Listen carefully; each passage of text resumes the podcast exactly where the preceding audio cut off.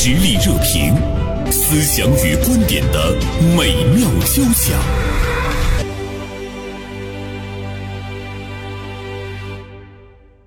今天呢，我们来和大家讨论两件事儿。这两件事儿呢，目前是冲上热搜，也都和我们的农民朋友呢有着非常紧密的关系。一件事情呢是发生在河南新乡，当地呢此时正是花生收获的季节，但是一个乡镇却叫停群众用机械设备收花生，原因是扬尘太大。对于农民朋友来说呢，放弃现代的这个机械设备来收割花生，人工收割似乎呢又回到了原始的时代。另外一件事情的话呢，是在湖北襄阳，大货车司机李先生从江西南昌拉了一车紫薯到襄阳一城，下高速的时候被要求要缴纳900元的过路费。这位李先生就质疑了，因为在当地呢，在这个江西南昌、湖北鄂州啊这块下高速呢，都被认定的是鲜活农产品，货车呢是免费放行的，但是到了一城就不能够走绿色通道，要缴费。高速方面给出的解释是，紫薯不是红薯，不在鲜活农产品的品种的目录里，所以呢他们要照章办事，要收费。这样的两件事情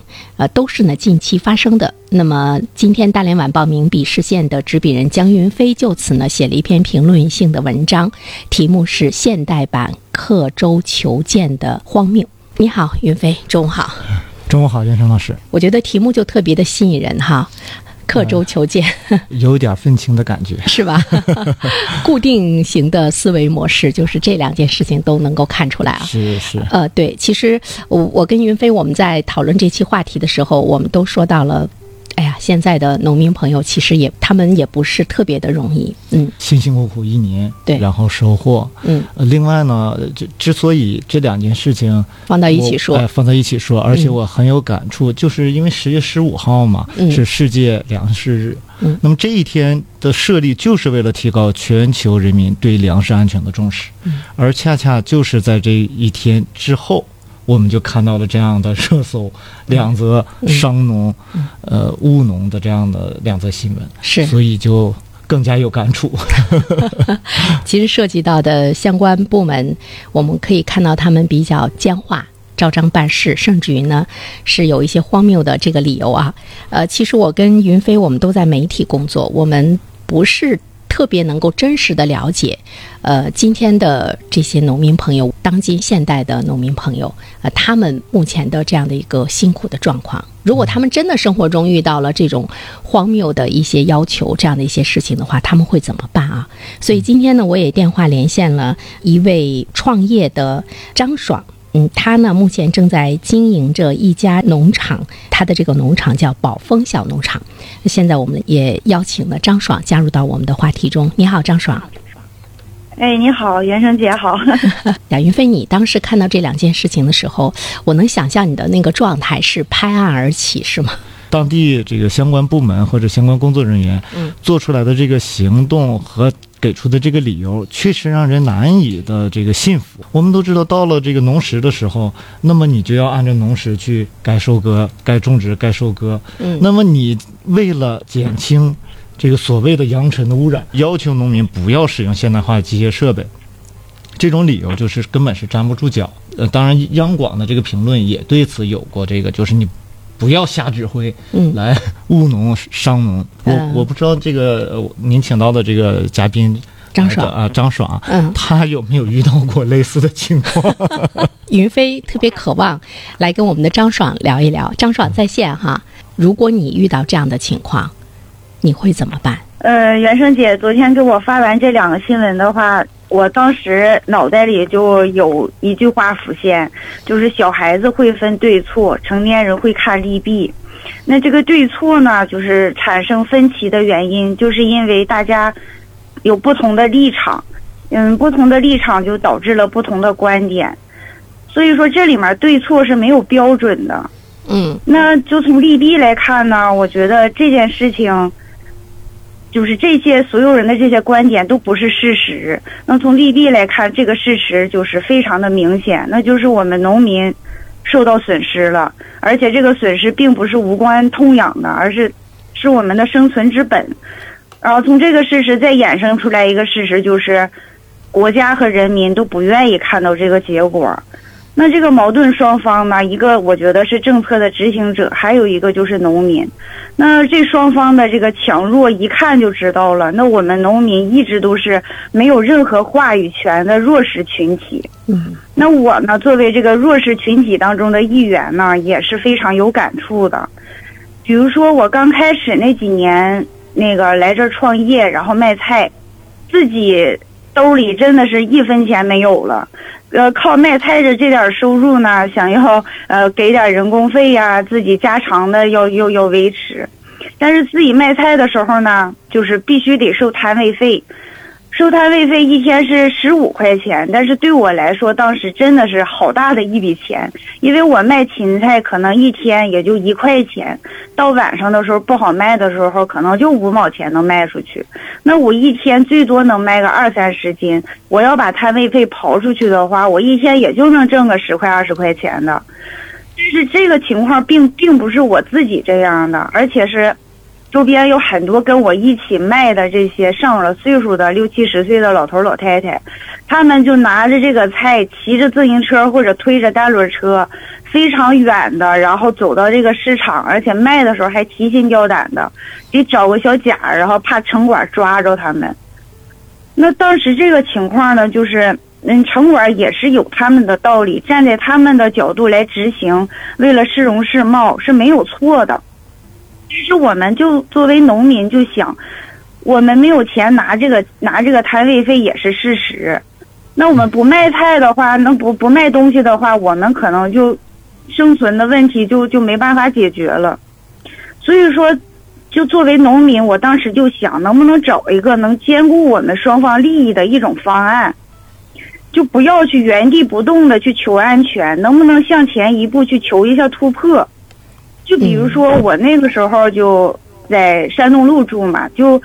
特别现在印象特别深刻，就是那个夜市。我当时特别开心，每天晚上呢和我爸我妈去夜市里面，就从这一头一直走到那一头，什么东西都有。然后呢，因为那个夜市也是不要摊位费的嘛，大家就在那儿特别开心的各种卖，什么东西都拿出来。有句话说嘛，鞋匠的出现不是因为鞋匠需要赚钱，而是人们需要鞋。那我觉得就像夜市的这样一个经济来说，并不是说能让夜市摆摊的人挣多少钱，而是我们大家希望有这个夜市经济，多接触一下这些烟火气啊，丰富一下生活。就类似我举个例子的这个夜市的这个形式，我们把这种很生硬的这种模式就换一个场景。人家说正确的做事嘛，比做正确的事更重要。这里所谓正确的事，现在可能对有关部门来说就是按规章制度办事，我不犯错啊，我去抠字眼儿，我去非常的规范的去执行，你挑不出我毛病。但是这里有正确的事呀，这正确就是说怎么能够保障我们这些农民弱势群体的利益。然后可不可以就是说，在这个很生硬的这个规章制度里面，我们注入情感，我们能够让它更灵活的去践行，然后呢就换一种场景，让我们双方利益都给兼顾了。那袁生姐说，如果我是这两件事情的主人公，我会怎么办？就我站在他们的角度来说，我什么也办不了，我一点办法都没有。因为我们完全没有话语权，谁都不认识，什么都没有，赤裸裸的。你要是不听他们的吧，我们就是拿小胳膊去拧大腿，肯定拧不过来。我觉得张爽讲的特别好，他就卖菜这件事情，他寻找到了他的这样一个途径。但是对于大多数农民朋友来说，并不是面临着所有的事情他都可以找到一个更好的这样的一个途径哈。刚才张爽他讲到了两个事情，我很有感触。一个是他讲到卖菜的这个事情，摊位的这个事情。我不知道袁生姐看有没有看报纸哈？今天的新闻讲的是从20号开始，这个秋菜上市了。而且有一句话，就是原则上每一个社区都要设置这个销售点。我不知道袁生老师有没有记忆，若干年前到处卖秋菜，弄得乱七八糟的，嗯啊，大家又很有意见，一方面又需要决策，一方面又很有意见，嗯，后来好像是就逐渐的越来越规范，越来越好，给这个农民卖菜的一定的地方，然后把它收拾得很好，嗯，我觉得这就是一种很好的进步。我们到底要干什么？我们是要那个特别好的干干净净溜光水滑的马路街道，我们还是要生活。你看他这个呢，就是一个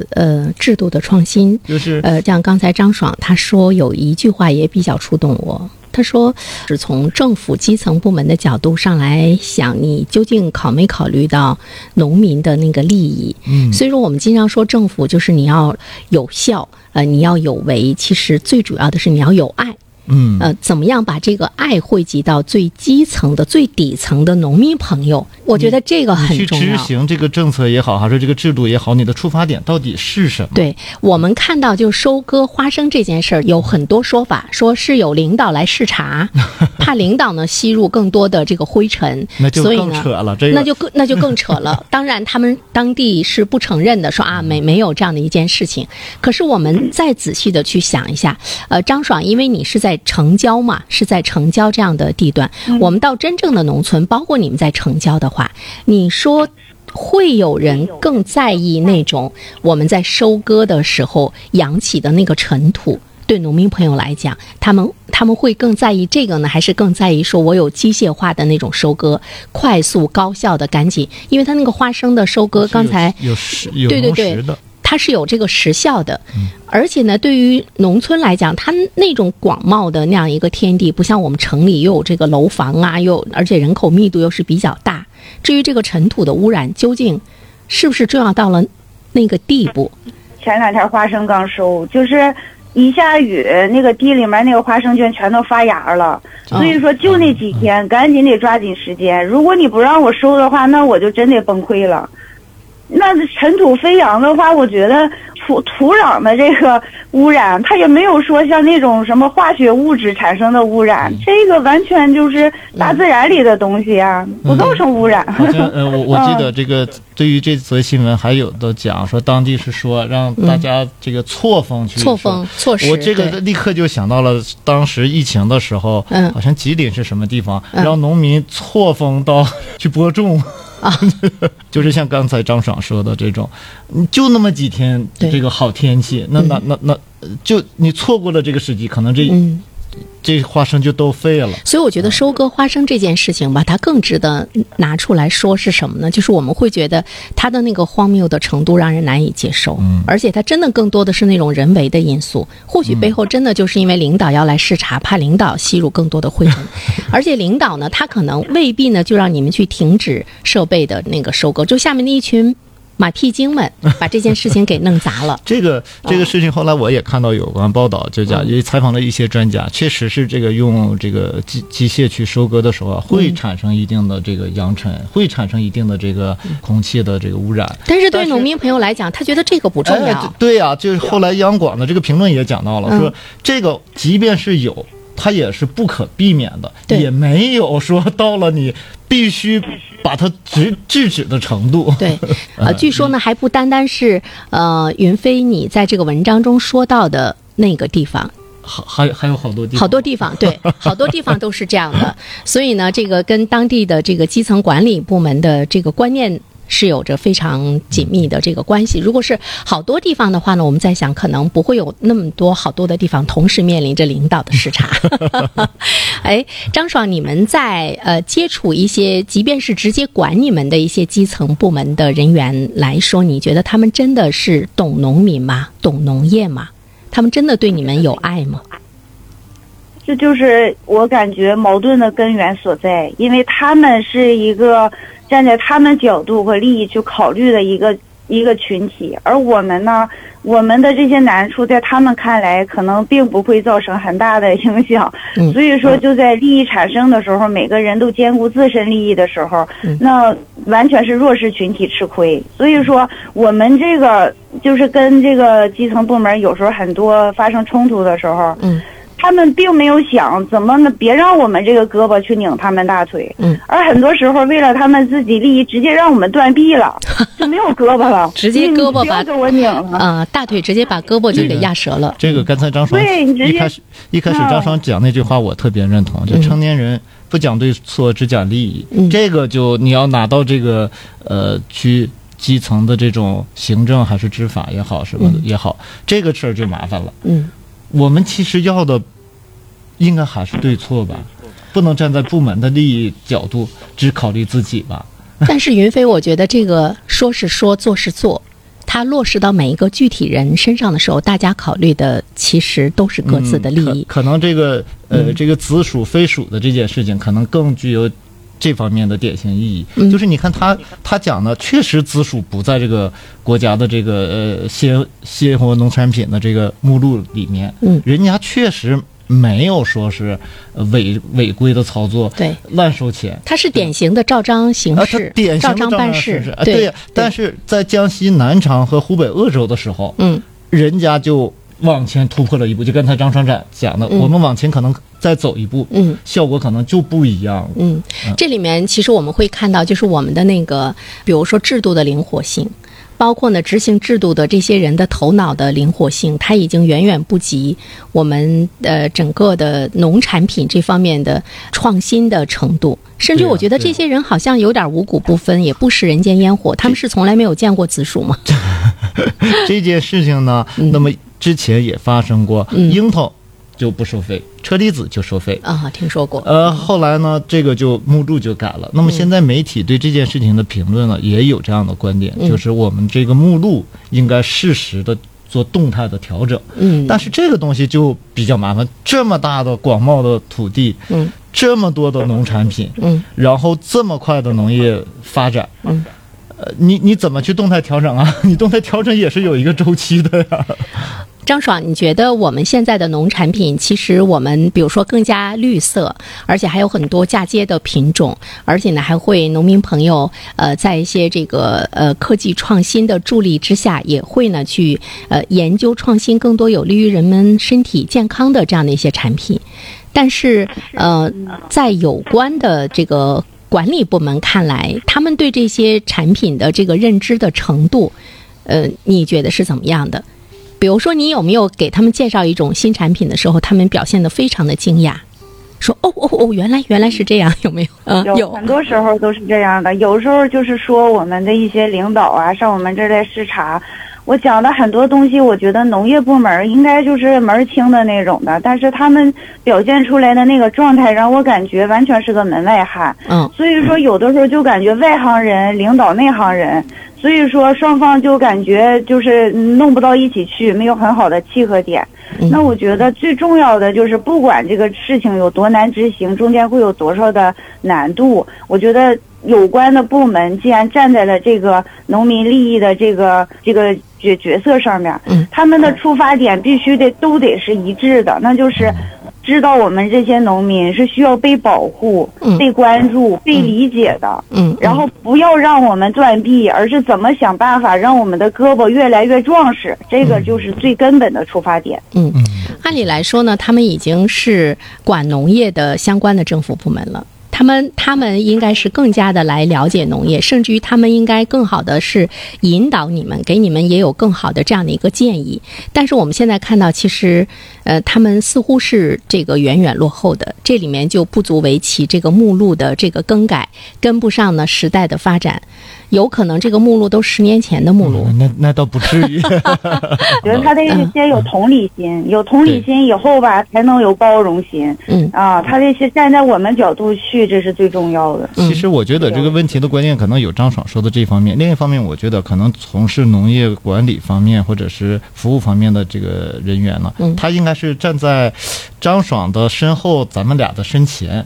就是他对这个农业的理解应该比我们要好，但没有真正的在这个从事这个行业的人要更好。他可能是站在这中间这个里面，关键是他可以并不了解这个东西，但是他知道什么是对的，什么是最有利的。就像刚才张爽我说第二个这个，但人们往往对陌生领域的东西、他都持否定。他刚才张爽讲到这个夜市这个经济是后备箱经济出现之后、也是新出现的呀。那么好多我记得我在这个编辑新闻稿件的时候，我也提出这个问题，他这玩意儿卫不卫生啊？这工商就市场监管部门能同意他这样做吗？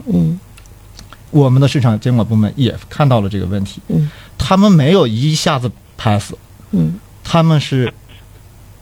默默的看着，然后去引导服务引导。那么现在他让他做起来呀、而且呢，我说一个笑话哈，后备箱的这个经济，对于经营者来讲，看到城管部门来了，我觉得跑得会能更快一些。我们一段片花广告之后，我们继续来聊。张爽也休息一下，好吧？社会热点，传媒观察，穿透共识，寻找价值，实力热评，谈笑间，共论天下事。其实我们是看到这样的事情已经发生了，接下来的话呢，我们也想寻求一下这样的事情以后如何不发生。上一个阶段我们在吐槽，下一个阶段我们该找这个办法了。对，就是寻找一下路径。张爽一开始跟我们连线的时候说的这句话，给我和云飞留下的印象还是比较深，就是利益的问题，就是你究竟是站在谁的利益上，这个呢是很重要。对，张爽，你觉得从政府基层管理部门来讲，怎么样能够让他们真正的站在你们农民的这个立场和利益上？我觉得首先他们的角色定位之所以会出现这样一个部门，就是目的是为了给农民服务的。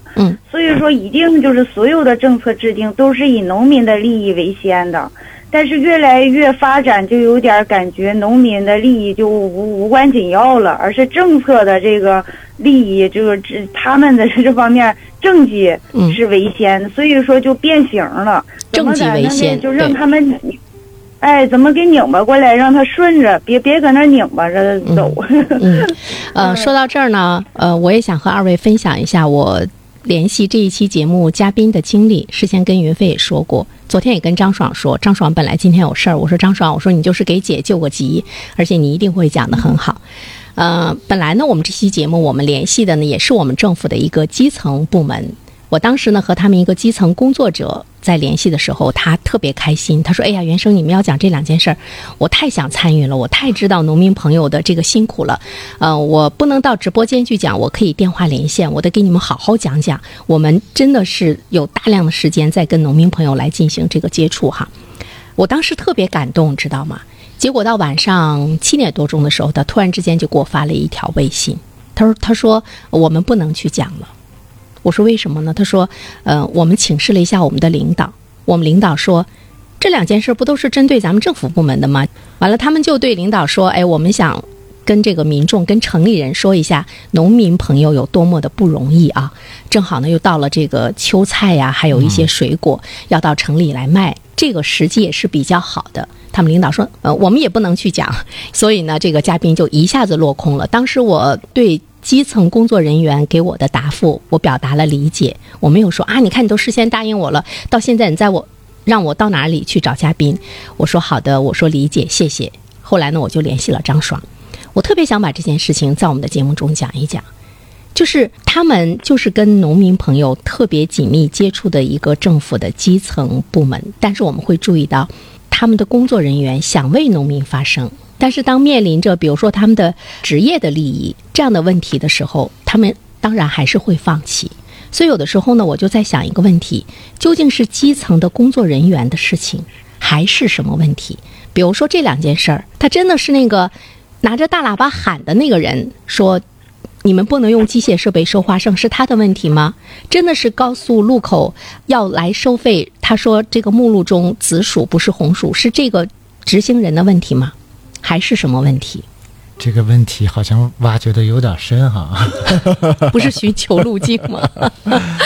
这两件事，除了我认为他这个理由很荒谬以外，最可悲的是这两件事，你发现，这个工作人员哈，他也是有依据的，对，他好像也没犯什么错误。第一个就是目录中的确直属不在其中。对，第二个呢就是没有问题。对，第二个可能就是领导就是让我这么喊，让我这么做。第二个确实扬尘也很大，也确实有扬尘。你要从这个所谓环境保护的角度，就是这个空气的这个质量的角度来看，人家这个环保部门做的也没有问题。让人难过的地方就在这里。所以呢，恰恰这件事情。比如说用那个设备禁止用设备收割花生的这件事，就是现场的一个农民，他把这个视频给录下来了，发到了网上。他寻求了这样一个借助网络的力量，来为他们的利益发声。所以刚才您说到这个利益，那个张爽也说到这个利益的话就是我们这个不管是制定政策还是执行政策，到具体的和农民朋友们一去打交道，各个环节里面，我们到底的执行政策的这个价值取向到底是什么？我们是为了完成这个工作而去干，为了完成条条框框的要求而去干，还是为了农民的利益？这个恐怕就是需要仔细的去思考一下了，去转变一下了。那这个环境到底怎么建设？以前我记得咱们辽宁包括大连也都讲到，有些事情我们到底是要按照条条框框把这个事儿让它胎死腹中，我们还是在这个条条框框之下寻找到把这事儿办成的途径，这是两个不同的价值取向。张爽你怎么看？你能理解那个基层人员为了他们自身的利益，他会把农民的利益放在后面吗？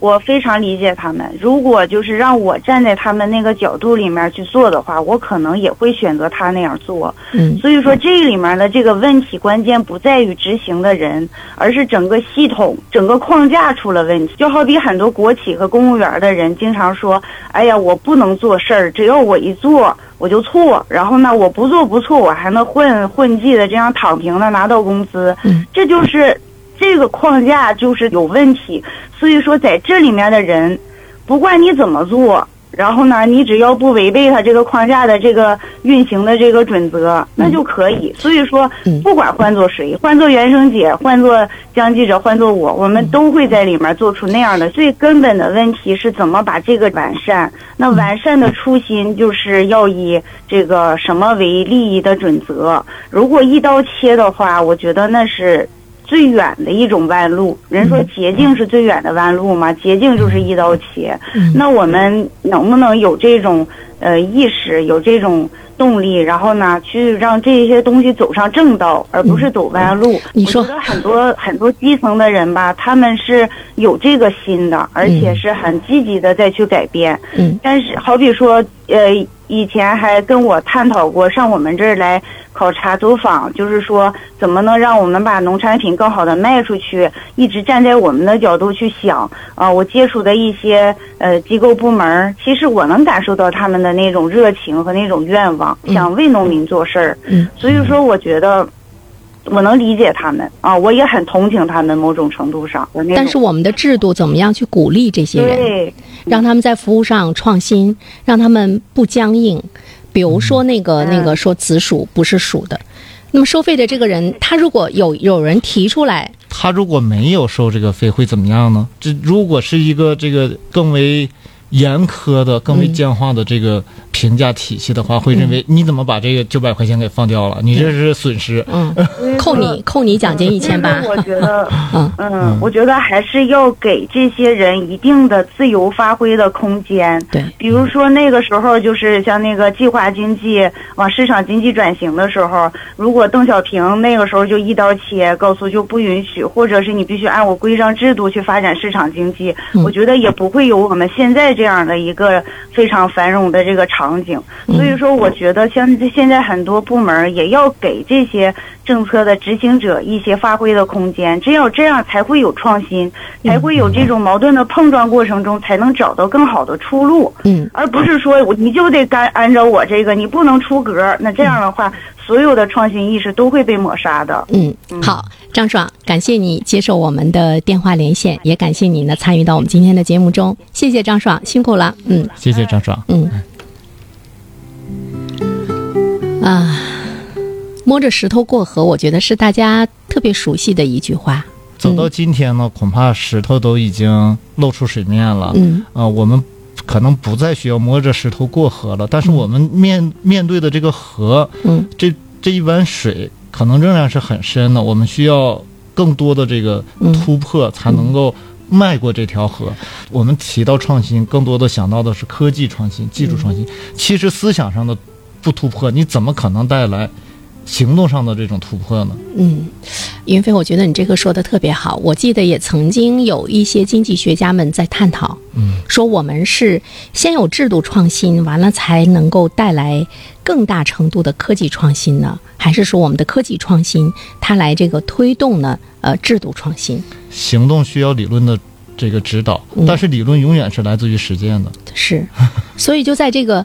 实践的过程中，我们可能可以摸索出来我们自身的这样的一条道路，但是在其中，其实我最想说的是，如果说我们有一些规定是僵硬的，不如说我们的人是僵硬的。有一篇评论讲到新乡这个机械收割的时候，就是讲，比叫停机械收割花生更可怕的是机械的思想，包括这个襄阳的这个收费也是这个情况。我觉得就是都是在僵硬的刻板的去执行这样的政策，但是我们没有想到这些政策的出发点归结点到底是什么。所以它背后它要去鼓励人怎么样不僵硬更灵活。我们这个确实是我们说到那个紫薯不是红薯的那样的一个目录，如果有人提出来的质疑，那有没有管理者说，哎，你说的对，那我要给你的这个质疑，我要给你的这个建议，我应该要有奖励。那么这个时候他会带动其他的人更多的对我们现有的一些规定，他会有一些这个反思，那人慢慢的他就活跃起来了。你看这个同样是这个高速鲜活农产品，这个紫薯不在这个品种目录当中，那么这个目录应该是农业部或者农业农村部或者是国家相关部门去制定的，在地方可能没有权利去调整这个目录，但是南昌和鄂州，他们就没有被这个目录所框住，他们就充分显示了在这个执行层面上的这种弹性，那么它虽然我不能改这个目录，但是我可以考虑我怎么能让这个绿色通道更加的畅通，而不是僵硬的你不在目录里我就不让你走。我突然之间就想到那个维基百科它是怎么样能够受到更多老百姓的那种欢迎，就是每一个人都可以在那个百科中对一个概念他查到相应的解释，他进行补充，他就变成了互动是吧？对，如果说我们的这个目录要求国家实时的那种更新创新，能够适应时代的这个变化，似乎呢也是有些苛责。它是要有一个周期的，它这个运行的这个去完成这项任务的运行的周期，它就是有一定的。那我们怎么样把基层的农民们或者是基层的农业工作者，他们把他们实时了解到的那种创新的一些信息，鲜活的农产品又有了一些什么样的新的品种，能够在这个目录中能够有一些发言权，或者能够有一些建议权。就像刚才那个张爽说的，我们没有发声，我们没有发声的机会，我们没有说话的机会，他们没有途径。其实我觉得，但是不能老是通过网络来曝光。其实我觉得呢，现在其实是不断的在进步的，包括我们的这个管理部门。我们的这个服务部门，对吧？它不断的是在进步的，但是这种进步能不能跟得上社会的要求、农民的需求？尽管我们是在往前走，但这个步子可能还需要再大一点，胆子可能还需要再大一点。因为我们还是一个农业大国，我们的这个基础，我们生存的基础还是农业。怎么样让农民有更多的发声的途径？比如说人大代表中，我们怎么样能够增加这个农民朋友的这个比例和分量，恐怕这个也是一个途径哈。好，没有聊够，再次感谢云飞做客直播间。